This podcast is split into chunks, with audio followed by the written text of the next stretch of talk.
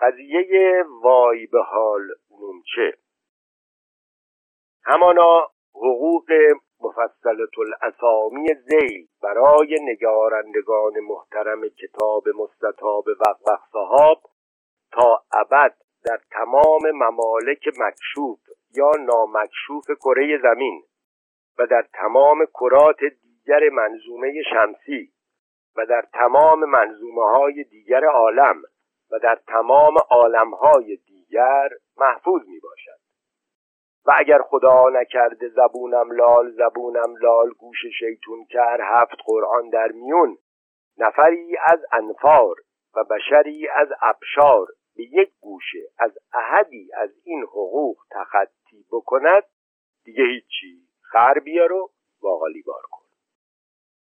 مقصود این است که جونم واسه شما بگه آقام که شما باشید. وای به حال آن کسی که بدون اجازه کتبی رسمی نگارندگان محترم کتاب مستطاب وقوق صحاب تمام یا قسمتی حتی یک کلمه از این کتاب را چاپ کنند یا ژلاتین کنند یا از روی آن نسخه خطی بردارد یا سرمشق بنویسد وای به حالش اگر جز به ترتیب فوق این کتاب را ترجمه تقلید تضمین یا استقبال کند یا امانت بدهد یا از روی آن فال بگیرد.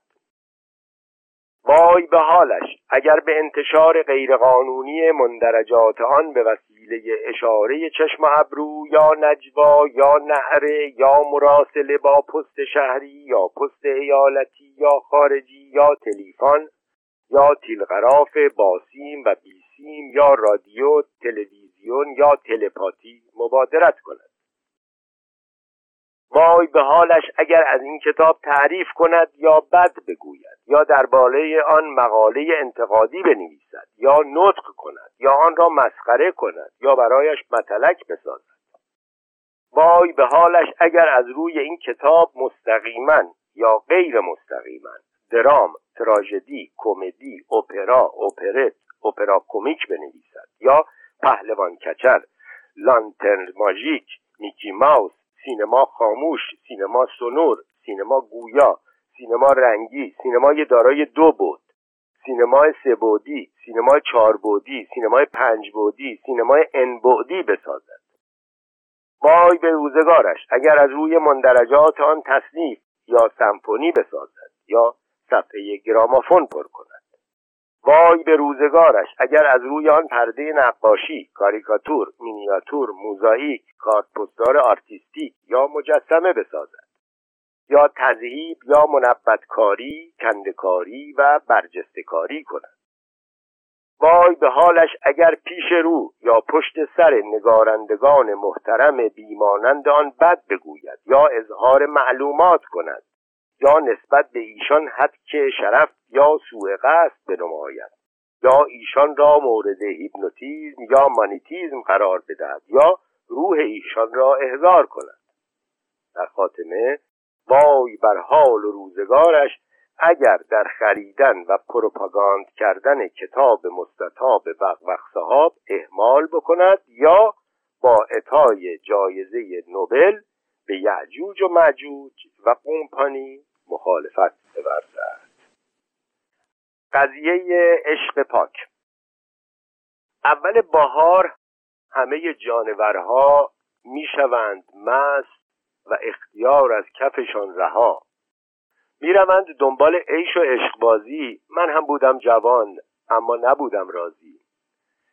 قلمشی ای دست جنایتکار طبیعت بوقلمون. بگردی ای دنیای دون. واژگون و کن فیکون. بسی روزها له له زنان من دویدم دنبال زعفا هی بو کشیدم. تا اینکه بیرون شهر در آسیا پسندیدم دختر مشتی رضا. غروب دور از چشم اغیار ای پسر بوی گلها در هوا می‌زدند بال و پر. بلبل چهچه می‌زد روی شاخه ها ابرها تیکه پاره بود روی هوا. یا که یک دم پهلوی من بنشینه قدم بر می داشتم گلچین گلچین. اشک من میریخت و تر می‌کرد زمین. ناگهان معشوقه آمد برون از آسیا. من گفتم ای الله مرحبا. چرا به این دیری آمدی تو اینجا؟ من که از عشقت شدم چون دوک سیاه. او گفت ای جنایتکار چون این مگو سخن با من جولیده پررنج و مهن. محبوبه من درون آسیا شده بود پنهان مثل دختران باحیا. قلب من در قفس سینه تنگنا تپشان موهشی انداخته بود راه. اشعار ویکتور هوگو و لامارتین میخواندم من همچو اشاق هزین دامن گریه نمودم پس رها. گله گله اشک میریخت از این چشمها. هیچ کس نبود حال من را ببینه. من بی آلایش بودم آ و خاوخ تو مرا بغل گرفتی و جستی همچو ملخ. روی لبهایم را گزیدی همچو مار. پیش فامیل محترم بردیم وقار. اینها را می گفت اما دست مرا می مالید و می کشید رفتیم تا شدیم در صحرا از چشم اغیار ناپدید. توی گودالی یک حلقه چاه قایم شدیم. پهلوی یک اسب مرده قلب زدیم. صبحش دردی گرفت در اسافل سفلایم رفتم پیش حکیم او گرفت نبز پایم. پس اخمش را کشید توی هم گفت ای شیطونک کارهای ناشایست کرده ای تو بیشک. متاسفانه چاره این درد نمیشه دوا برو از دعا نویس بگیر دعا.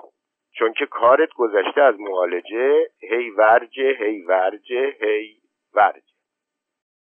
قضیه میزان العشق مبحث علمی. بر ارباب علوم پوشیده و مخفی نیست که علمای علم فیزیک آلاتی ساخته و میزانهایی وضع کرده اند که حالات و کیفیات گوناگون اجسام و موایع مختلف را به ما نشان می‌دهد. اسم اغلب این آلات به متر منتهی می شود مثل ترمومتر، بارومتر، داتمتر، پیرومتر و غیره. مثلا برای سنجش حرارت بدن کافی است که شیشه مدرج بلوری را که میزان الحراره یا گرماسنج می‌گویند در زیر زبان یا زیر بغل یا جای دیگر فرو ببرند و چند دقیقه انتظار بکشند آن وقت جیوه که میان لوله از حرارت کلافه می شود راه می افتد و جلو یک نمره می ایستد و از روی آن درجه حرارت تن را می فهمد. مثلا میزان الهوا یا بارومتر از روی فشار بار هوا که به سطح جیوه وارد می آید انقلابات هوا را قبلا تعیین می کند. پس معلوم می شود که برای هر حالت و انقلابی میزانی معین شده حال می خواهیم بدانیم برای این انقلابی که در بدن انسان تولید می شود و عموما آن را عشق می نامند میزانی معین شده و آیا ممکن است میزانی برایش تعیین نمود یا نه؟ در جمع بازارهای اروپا یک میزان العشق وجود دارد که از روی حرارت دست مایع قرمزی که در شیشه ای هست حرکت می کند و در مقابل درجه هایی می ایستد که جلوی آنها به طور مسخره نوشته شده عشق پرحرارت یا عشق گول خورده یا عشق شدید و یا گذرنده و غیره. از این قبیل مزخرفات. ولی چنان که ملاحظه می شود این میزان برای تفریح است و صورت عملی و جدی ندارد.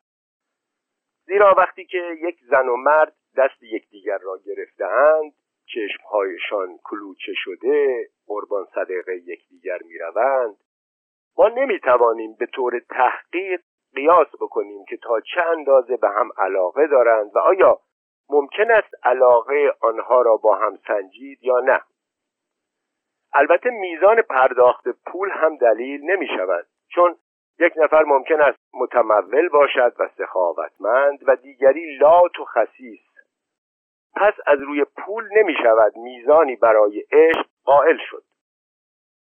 اگر بخواهیم حرفهای آنها را میزان قرار بدهیم مثل قربانت بروم تصدقت بشوم برایت من میمیرم خواب به چشمم نمی آید تو را به قدر یک دنیا دوست دارم.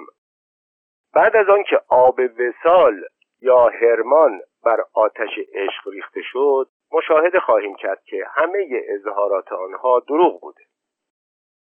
پس به طور تحقیق درجه و میزان عشق یک نفر را که بیشتر سر زبان دارد و شارلاتانی می کند با یک نفر که پخمه است و کمتر اظهار می کند نمی توانیم بسنجیم و از یکدیگر تمیز بدهیم.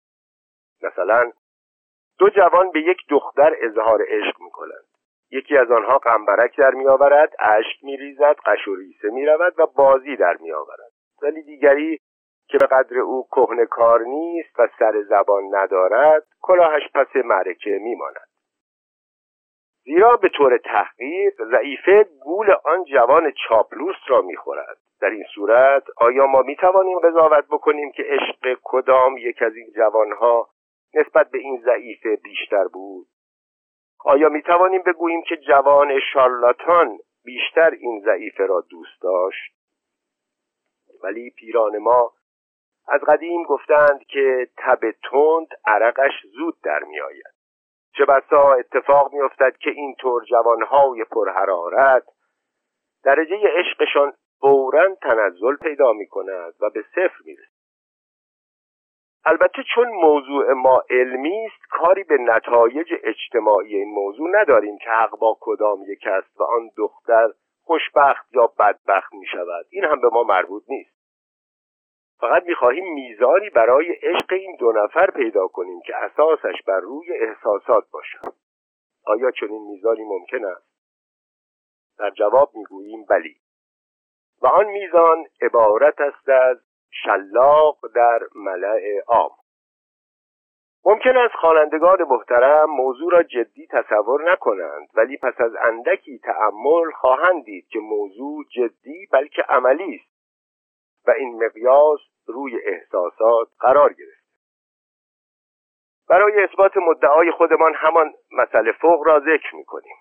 حال آن ضعیفه و آن دو جوان را که یکی از آنها شالاتان و دیگری بیزبان است در نظر بیاوریم هرگاه برای میزان عشق معشوقه چند ضربه شلاق مثلا ده یا بیست ضربه شلاق در ملع عام قائل بشوند آن وقت دو جوان عاشق را حاضر بکنند و به آنها پیشنهاد بکنند. هر کدام حاضر به تحمل ضربه های شلاق شدند واضح است که او بیشتر ضعیفه را دوست دارد.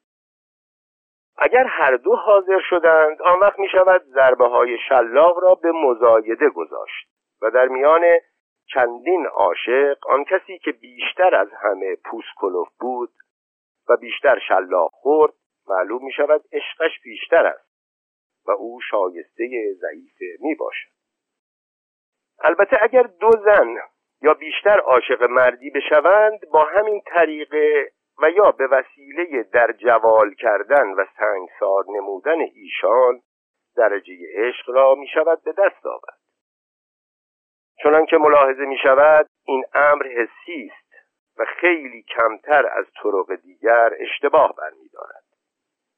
کشف علمی میزان العشق در محافل علمی و دنیای علوم بی اندازه مهم است. از آن گذشته اهمیت آن در حیات انفرادی و اجتماعی نیز بر همه عالمیان معلوم و واضح می باشد قضیه اسم و فامیل.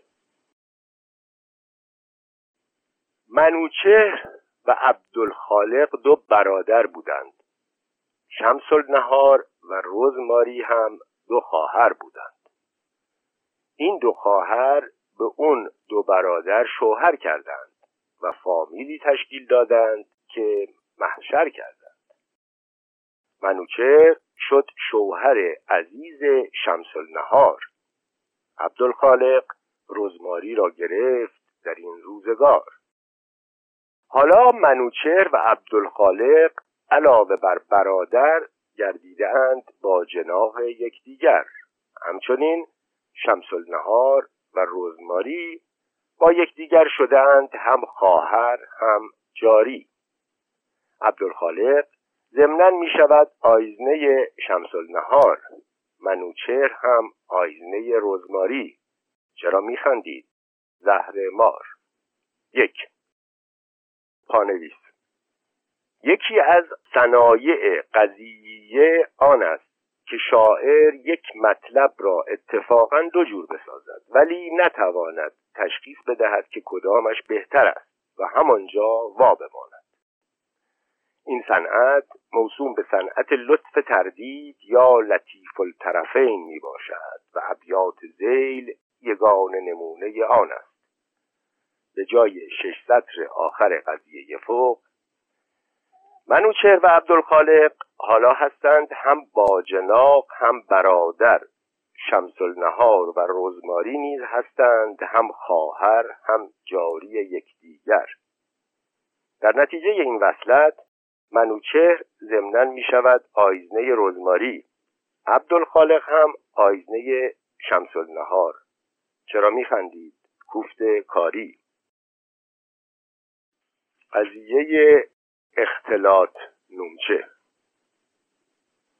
یعجوج. آقا معجوج حوصله داری یک خورده با هم انترویو کنیم؟ معجوج. چرا ندارم؟ ولی اگر این دفعه اسم من را از ته امعای قلازت معرب کردی نکردی. یأجوج. به چشم. خب بگو ببینم تو راجع به معلومات خودمان pessimiste هستی یا optimiste؟ مأجوج نفهمیدم چی میگی. واضحتر حرف بزن. یأجوج کتاب مستطاب وغ وغ ساهاب را می‌گویم. می‌خواستم بدانم به عقل ناقص تو چه می‌رسد؟ آیا گمان می‌کنی خوب کتابی شده است؟ مجوج البته صد البته. هزار و یک البته. کتابی که از فکر بکر و معلومات و تجربیات فراوان و ذوق سرشار و بینظیر تو بزرگوار پدیدار شده باشد سگ کی باشد که کتاب فوقالعاده خوبی از آب در نیاید؟ مخصوصا که من نیز با زبان بسته و قلم شکسته خودم دستی توی آن برده باشم. یعجوج آیا تصور می‌کنی که خوب فروش برود؟ مجوج. این سوال را از من نباید بکنی.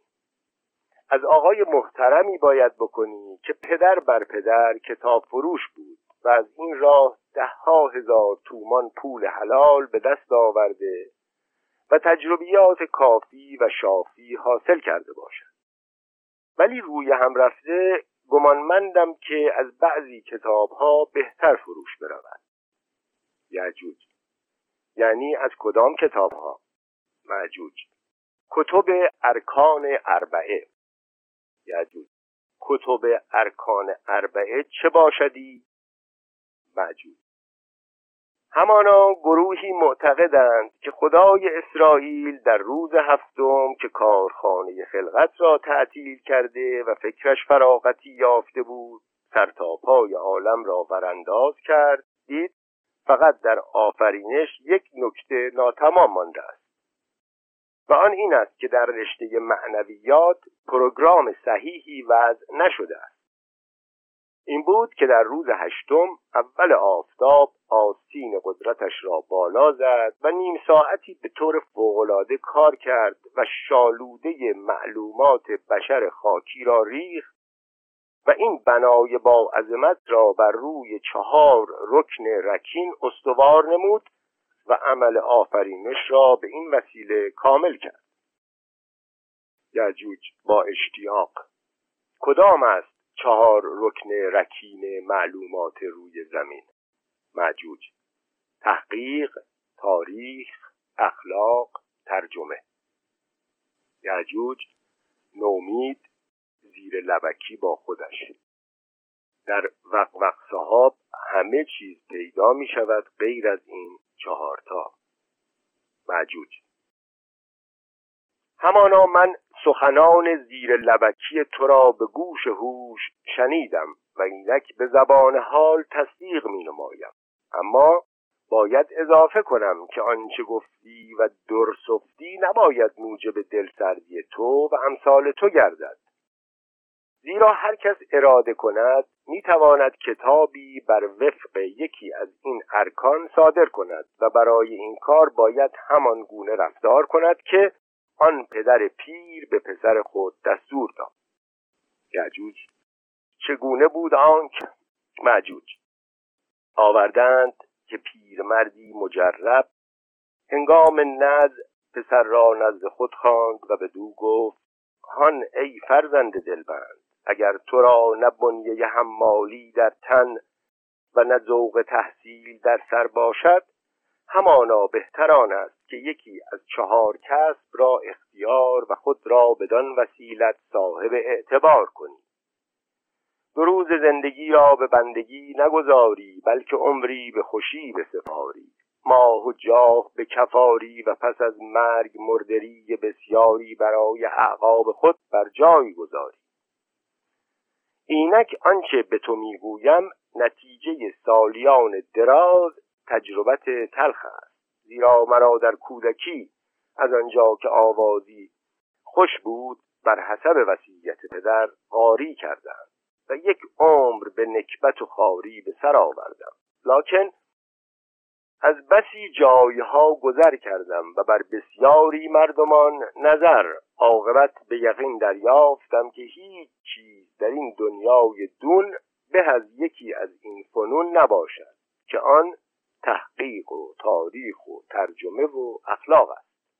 اول هان جان فرزند. اگر خواستی محققی دانشمند شوی چنان که خلایق نوشتههایت را به اشتیاق بخرند و به رغبت بخوانند و نامت را در هر مجلس با احترام تمام بر زبان برانند نخست نیک بنگر که از زمره محققین مشهور کدام یک در شهر تو سکونت گزیده و آیا در نزد مردمان دیار تو قرب و منزلتی دارد؟ یا چون من مفلوک و خار است؟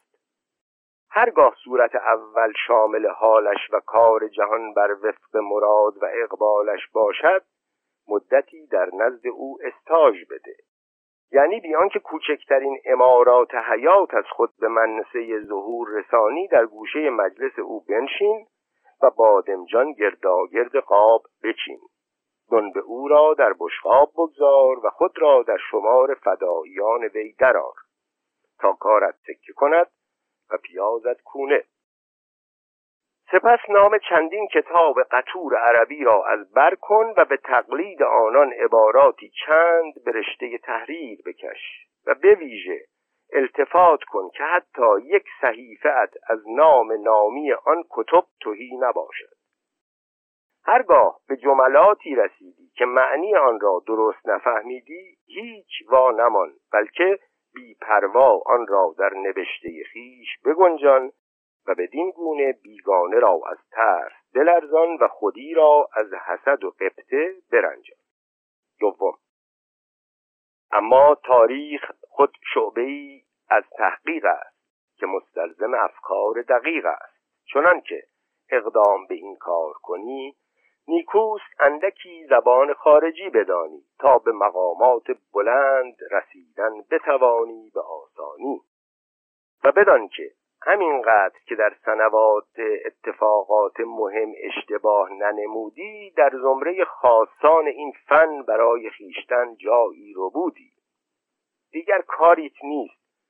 جز آنکه مطالب دیگران را در قالبی دیگر ریزی و با عبارات و اصطلاحاتی از آن زبان خارجی برآمیزی یا اساسا واقعی در مخیله خیشتن بسازی و کتابی با هواشی مفصل در آن باب بپردازی. اگر هم از قوه ابداع یک بار خود را بی بهره بینی همانا توانی که در ای به فراغت بنشینی و بیهوده زحمت نبری و افکار و عبارات دیگران را عینا به اسم خود به رشته پاکنویس درآوری. سوم اما ترجمه. چون چند ماهی در یکی از مدارس رفته باشی و چند کلامی از یک زبان خارج مذهب آموخته بعدی که بتوانی فقط اسم نویسنده کتاب یا عنوان مقاله ای را بخوانی می توانی خود را در زمره مترجمین مشهور بچپانی. پس بکوش تا بدانی فلان کتاب از کیست و درباره چیست. آنگاه هر چه دم قلمت میآید غلط انداز بنویس و به نام نامی نویسنده اصلی منتشر کن. هر چه خواستی از قول او بساز و هیچ خود را مباد ضمنا سایی باش که در همه مقالات مهم اجتماعی فلسفی علمی و یا افسانه ها تئاترها و رمان های مشهور میشل زواگو آلفرد دوموسه ویکتور هوگو موریس لپلان لامارتین و امثال ایشان عبارات شورانگیز عاشقانه بگنجان و هیچ صفحه ترجمه تو خالی از فرازهایی مانند آ و و عشق گرم روح لطیف دل سنگ و پرتو ماه نباشد. اگر چنین کنی محبوب القلوب خوانندگان معظم و گرامی شوی و با اجناس لطیفه شادکامی کنی. چهارم اخلاق و فلسفه است که اگر هیچ یک از آن کارها که پیش گفتم از تو ساخته نباشد فیلسوف و اخلاق نویس بشو. زیرا این فن را اساس و مایهی در کار نیست. همین که چند لغت قلمبه از بر کردی هر کجا رسیدی آن را تکرار کن و در خلال سطور همه نوشته هایت بگنجان. البته آب و تاب لازمه آن است. همواره از مطالب قلمبه و پیچ در پیچ دم بزن و دل و روده خود و شنوندگان را بر هم بزن تا بگویند دریای علومی و واقف بر مجهول و معلوم. هرگز فراموش نکن که اگر از اهمیت اسمت در جامعه و شعون اخلاقی عالم بشریت و این گونه موضوعهای بزرگ ظاهر و پوچ باطن در نوشته ها و گفته ها با مناسبت و بی مناسبت در خواب و بیداری دم بزنی دیری نمیگذرد که ملقب به لقب فیلسوف دانشمند و مصلح اجتماعی خواهی شد. نامت بر سر زبان مرد و زن خواهد بود و نانت در روغن. همانا نکته اساسی که باید در نظر داشته باشی این است که هر کدام از این چهار فن شریف را که خواستی انتخاب کنی متقدمین خود را فراموش مکن. حتما خودت را به یکی از بزرگان معاصر یا قدیم که احترامش مسلم است و بنیان شهرتش محکم پیوسته کن. تا در پرتو نام او نام تو نیز چون آن لباب ضعیف شود که چندی پیچد به درخت ارجمندی در سایه وی بلند گردد و مانند وی ارجمند. اگر متقدمین از معاصرین باشند در مجامع صرف شام و صبحانه یا ناهار و اسرانه که منعقد می کنی با تکریم و خوشرویی سخت از ایشان پذیرایی کن. خود را به دروغ کوچکتر و خاکسارتر از آن که هستی در مقابل ایشان وانمود کن. به اشاره مستقیم و نامستقیم از آثار ایشان اظهار اطلاع و تمجید کن. در مقابل هر اشاره ایشان سرفرود بیاور و صورت حق به جانب به خود بگیر. اگر در خارج خواستی به تنهایی عکسی برداری چند جلد کتاب قطور در هر طرف پیش رو بگذار و دست راستت را زیر چانه جا داده نگاهت را به نقطه نامعلومی در زوایای آسمان معطوف کن تا هر کس عکس جمالت را به دیده عبرت بنگرد به زبان حال گوید این مردی صعب فکور است. و چون چنین کردی بر سر هر سفره لغمه های چرب پیشت گذارند و همچون قوم و خیشت شمارند. زنهار اگر کنی فراموش نامت ز جهان شود فراموش. همه زحماتت به هدر خواهد رفت و عمرت بیهوده به سر. نظری بر اطراف خود کن و ببین چگونه مشاهیر امروزه همین راه را پیموده و سود آن را رو بودند. معلومات اربعه را احتکار کرده و به کمک شهرت متقدمان برای خود اسمی به دست آوردند و پس از چندی خورده خورده خود را از استادان خیش هم بالاتر شمرده ایشان را به هیچ نمی‌گیرند و عاقبت لقب ادیب عریب و دانشمند شهیر و یگان فرزانه ادب پرور و فیلسوف هنرمند را به دم خود میبندند و استفاده های مادی می نمایند. پدر چون سخنان خود را به دینجا رسانید چانه انداخت و رخت هستی به سرای نیستی کشانید اما پسر شقی هرچند ضعیف البنیه بود اندکی در گفته های پدر غور نمود.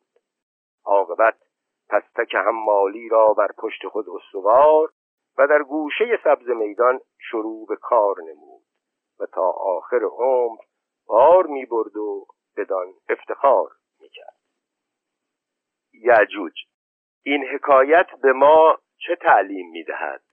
معجوج این حکایت به ما تعلیم می دهد که حدود نویسندگی از ابتدای خلقت به همین چهار موضوع محدود شده است و هر کس در غیر این موضوع ها سخنی بگوید و خود را نویسنده بداند باید سرش را داغ کرد. یعجوج پس چرا جایزه ادبی نوبل را تاکنون هیچ یک از محققین مورخین خوش اخلاقی نویسان و مترجمین نبردند؟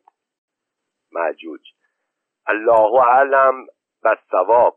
اما به گمان من جایزه نوبل برای کتابهایی است که با واجد بودن بالاترین ارزش ادبی در همان حال در خور فهم عوام کل انعام باشد. مثلا کتاب مستطاب وقوق صحاب یجوج ناگهان.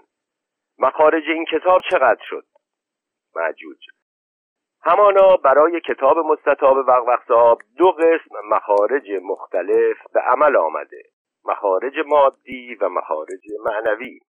یجوج مخارج مادی کدام است؟ معجوج مخارج مادی را می‌توان به طور تخمین حساب کرد که چقدر شده. این مخارج به شکل پول نقد بوده و در نتیجه هفته ها و ماه ها جان کردی کندن به دست آمده و در عرض چند روز کوتاه مثل آب روان از کیسه فتوت قمپانی به در رفته است. و به طور کلی از بابتهای زیل پرداخت شده است. کاغذ مسوده کاغذ پاکنویس دست قلم سر قلم مداد سیاه مداد سرخ مداد قپیه جوهر چندین رنگ دوات کاغذ آب کن میز تحریر صندلی تحریر لیوان آب یخ یک عدد وقوق صحاب از گلاب شیکری کرایه درشگه کاغذ چاپ کاغذ جلد حمالی اجرت چاپ اجرت غلطگیری که چون غلطگیری را خودمان انجام دادیم این اعتبار را برای صرف لیموناد و آبجو در ضمن غلطگیری به کار زدیم. اجرت صحافی قمیسیون فروش و غیره و غیره. روی هم رفته با حساب دقیق بیغرزانه به هر جلدی از این کتاب مستطاب در حد اکثر دو ریال یا قران مخارج مادی تعلق گرفته است. یعجوج با دهان باز فقط دو قران من خیلی کتاب ها را دیدم که از حیث چاپ، حجم، جنس کاغذ و سایر خواص مادی انگشت کوچیکه وقوق صحاب هم نمی شدند. با وجود این یک کتاب فروشی آنها را به قیمت پنج ریال و شش ریال می فروخت و به سر جد متحر یک آقای سید محترمی که حاضر و ناظر بود قسم می‌خورد که ضرر می‌کند. و آقا سید هم حرف او را تصدیق می‌کرد. مثل این بود که از ته و توی کار او خبر دارد. مجوج حرف مرد یکیست. اگر شاه رگم را بزنید بیش از دو قران تمام نشده که نشده. جلدی دوریال هم که می‌گویم در صورتی است که متصدی چاپ صاحب یک کتاب فروش متخصص نبوده و خود این ناتوان بودم که از این فن شریف بویی نبردم و چپ و راست یا کلاه سرم رفته و یا گشادبازی ها و ناشیگری های بیجا کردم یقین دارم اگر یک کتاب فروش متخصص این کار را بر عهده گرفته بود عین همین چاپ برایش در حدود نصف این مبلغ تمام می‌شد یعنی یک قران. یعجوج متحیرانه. خب فرمودید مخارج معنوی هم کرده اید این یعنی چه؟ من تا حالا چنین اصطلاحی به گوشم نخورده بود. معجوج. شما مگر خدا نکرده از آن طبقه از مردم هستید که تا چیزی حسی و قابل لمس پیدا نشود به وجود آن معتقد نمی‌شوید؟ آیا چیزهایی که الان برای شما خواهم شمرد از کیسه عمر ما نرفته؟ و آیا کیسه عمر ما از آن کیسه ترمه سیاهی که پول خردهامان را توش می‌گذاریم خیلی مهمتر نیست؟ چقدر انرژی سلول های دماغی خودمان را برای پیدا کردن موضوع این قضایا و پروراندن آن و به کلام سپردن آن صرف کرده ایم چقدر عصب چشمهای کورمکوری خودمان را فدای مراحل نوشتن و پاک نویس کردن و غلطگیری و چاپ آن کرده ایم. چقدر بر عضلات نازنین انگشتان و بازوان خودمان برای سیاه کردن و پس و پیش کردن این اوراق زحمت تحمیل کرده ایم. عضلات پای خودمان را چقدر به سگدویی های خسته کننده وادار کرده ایم چانه نازک نارنجی خودمان را چند هزار مرتبه برای خواندن انتقاد کردن تصحیح چانه زدن با این و آن و سر و کله زدن با آن و این جنبانده ایم همانا اگر مردم بخواهند ذره ای از خروار مراتب قدردانی خود را به ما نشان بدهند باید یک مجسمه طلای سفید از ما در هر خانه ای بر مقام با احترامی نگاه بدارند. با حرکت شدید دست و هر دو شانه و رنگ به رنگ شدن صورت حاکی از قلیان خطرناک احساسات. بالاتر از همه اینها پاک نویس کردن و تنظیم لیست مندرجات و غلطگیری کردن و زحمات مکانیک به چاپ رساندن و فروش کتاب در هیچ کجای دنیا با نویسنده نیست. اینها کار اعضای جزء شرکت های انتباعات است.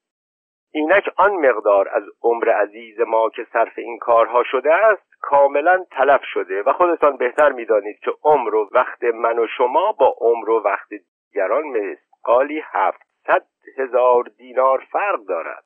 افسوس افسوس. اگر تمام های معروف کره زمین را پیش پای ما بریزند یک بیلیونیوم این خسارت عمر را جبران نخواهد کرد. آری نخواهد کرد. هیهات نخواهد کرد که نخواهد کرد. یجوج با صدای خیلی نرم و مخملی. آقای معجوج حالا فرض کنیم اتفاقا یک هیئت اعزامی پیش شما آمدند و آن الماس های معروف را پیش پای شما پخش کردند. آیا شما راستی راستی قبول نخواهید کرد؟ و اگر تقدیم کنندگان خدمتتان خیلی اصرار بکنند آیا اوقاتتان تلخ می شود؟ به ایشان فوش های بد بد می دهید و الماس ها را چنگه چنگه روی پشت بوم همسایه سوت میفرمایید معجوج فورا قدری رام شده با برق چشمها در حالی که از حولش و شاید هم ذوقش یادش می رود که به معجوج گفتن او اعتراض بکند نخیر نخیر البته اگر واقعا دیدم اصرار دارند قبول بکنم و قبول نکردن من ایشان را دل شکسته خواهد کرد. به مدلول گفته مشهور اصرار که بیش از این نمیشه رفتار نموده ها را تصاحب می کنم و منت بزرگی از این راه بر تقدیم کنندگان می گذارم. ولی باز از آنجایی که آن ها در آتیه شخصی ما کمابیش بی تأثیر نخواهد بود با صدای محکم و پر اطمینان فایده این تقدیمی بالاخره چندین برابر به خود تقدیم کنندگان و سایر اهالی کره زمین خواهد رسید. یجوج با همان صدای آهسته مخملی. تقدیم کلکسیون کامل الماس های معروف دنیا به ما برای دنیا چه منفعتی دارد؟ مجوج چه سؤال احمقانه ای منفعتش این است که ما فورا از قید مادیات زندگانی تا حدی آزاد می‌شویم. قصه نان شب نمی‌خوریم و می توانیم روی بیرون دادن آثار جاوید دیگری از همین قبیل تمرکز قوای دماغی بدهیم. نه اینکه سالها صبر کنیم و غاز غاز پسنداز نماییم یا با ربح گذاف قرض کنیم تا مخارج چاپ یک کتاب کوچولو فراهم شود. سپس وقت و پول و قوای جسمی و فکری خودمان را صرف آن کنیم که قطع و نمره حروف کتاب را معین نماییم و جنس کاغذ و رنگ جلدش را انتخاب کنیم و شکنجه غلطگیریش را بکشیم و بالاخره که با صد خون دل از چاپ درآمد کتابها را نقد و یک جا به کتاب فروش بسپاریم و اگر بختمان آورد و او از طبقه کتاب فروش های صحیح بود پول خود را نسیه و خورده خورده به مرور زمان از او دریافت داریم. و اگر خدا نکرده او از آن طبقه دیگر باشد که پناه به اسرائیل. یعجوج با چشمهای کودکانه که از نادانی و تهیر درشت شده و انکار در آن خوانده می شود مگر در جماعت کتاب فروش هم سوای خوش حساب نوع دیگری ممکن است یافت؟ معجوج. همانا کتاب فروش های امروزه تهران بر سه طبقه هستند. اول دو سه کتابخانه آبرومند و معتبر و نسبتا خوشمعامله دوم ده دوازده کتاب فروش نابکار که امان از دستشان ساکت میمانند یعجوج پس از سیزده ثانیه انتظار شدید. سوم یعجوج طبقه سوم اصلا قابل طبقه بندی نیستند. همش آداب مبال رفتن می‌خرند و کتاب نجاسات میفروشند. ما را با ایشان هیچ کاری نیست. اما آن طبقه دومی ها چانش شل می شود و گوشه های دهنش پایین کشیده می شود اینها قابل نیستند قدر ما را بدانند. همان بهتر که ندانند. میلیاردها سال باید بگذرد و زمین دور خودش و خورشید گیج گیجی بخورد و صدها میلیون نسل بشر روی زمین بیایند و خاک شوند و اثری از آثار آنها باقی نماند تا ژنیهایی مثل ما پیدا شود. پیدا شود؟ نه. تازه آیا بشود؟ آیا نشود؟ یعجوج یک کی می‌خورد. آه. معجوج حتی در همین دوره که چند سباهی بیش از آغاز قرن تمدن نگذشته است اگر ما در ممالک خاج پرست بودیم برایمان سر و دست می شکستند و به افتخارمان در تمام کاتدرال های بزرگ اسفند دود می کردند. ما در عوض این همه سگدویی کاری جز این نداشتیم که یک سیگار هوان کنج لبمان بگذاریم و افکار جانبخش خودمان را از پشت دودهای آن به یک زن جوان خوشگل خوشتوالت و باسواد که سرانگشتان ظریف خودش را با ذوق و شوق تمام به نرمی و چالاکی روی کلیدهای براق یک typewriter به اطاعت ما فرود می آورد دیکته بکنیم. بعدش نماینده فلان کمپانی بزرگ و محترم کتاب فروشی سر ساعتی که وقتش را قبلا از ما درخواست کرده بود حاضر می‌شد و با خوشرویی و منت اجازه طبع آن را از ما می گرفت و پول هنگفت نقدن تقدیم می نمود و قرارداد میبست که در چاپش هم از هر هزار ده هزار یا صد هزار نسخه فلان مبلغ آید ما بشود. و قولش هم قول بود نه بول. کونان دویل انگلیسی که مقامش حتی در میان نویسندگان معاصر خودش از ملت خودش درجه اول نبود همین پارسال پیرارسال چاپ هیودهم یکی از سی چهل کتابش را به مبلغ چهل هزار دلار پیش فروش کرد و تازه این اتفاق منفردی نیست. هفته ای نمیگذرد که نظیرش یا بالاترش پیش نیاید. آن یکی دیگر اصلا قلم و کاغذ را هم کنار گذاشته و فقط از آیدات حق فیلم رمانهایی که در ایام جوانیش نوشته است مانند لردها زندگانی می کند آن یکی دیگر که نوشتجاتش ارزش ادبی همچندان ندارد در مملکت خودش سه برابر حقوق یک وزیر آیدات نویسندگی دارد و به اندازی حقوق یک معاون وزارتخانه به زن خودش خرج لباس تنها می‌دهد. اصلا پول سرش را بخورد. احترامات گوناگون است که روی سر نویسنده میبارد.